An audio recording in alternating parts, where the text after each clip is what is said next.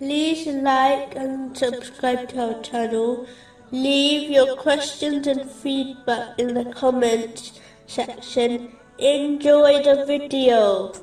Moving on to chapter 10, verse 72. And if you turn away from my advice, then no payment have I asked of you.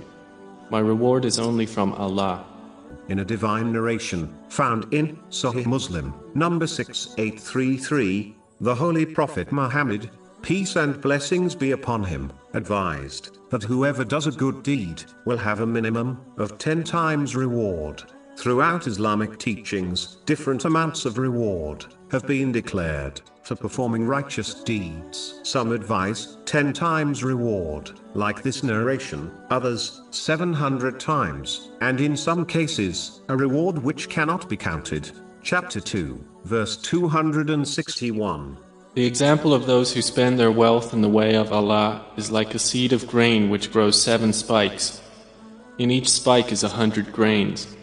This varying reward is dependent on one's sincerity. The more sincere one is, meaning they perform the righteous deed for the sake of Allah, the Exalted, the more they will be rewarded. For example, the one who only acts to please Allah, the Exalted, without desiring a lawful worldly blessing, will obtain more reward than the one who acts in order to please Allah, the Exalted, and seek a lawful worldly blessing. This narration also mentions that out of His mercy Allah, the Exalted, will only punish according to a sin, and not multiply it, like He does for righteous deeds, or He will forgive it. Therefore, Muslims should never give up hope, and strive to sincerely perform righteous deeds, and sincerely repent from their sins, to ensure they achieve success through the mercy of Allah, the Exalted, in both worlds. Another thing mentioned, in this narration, is that the more one obeys Allah,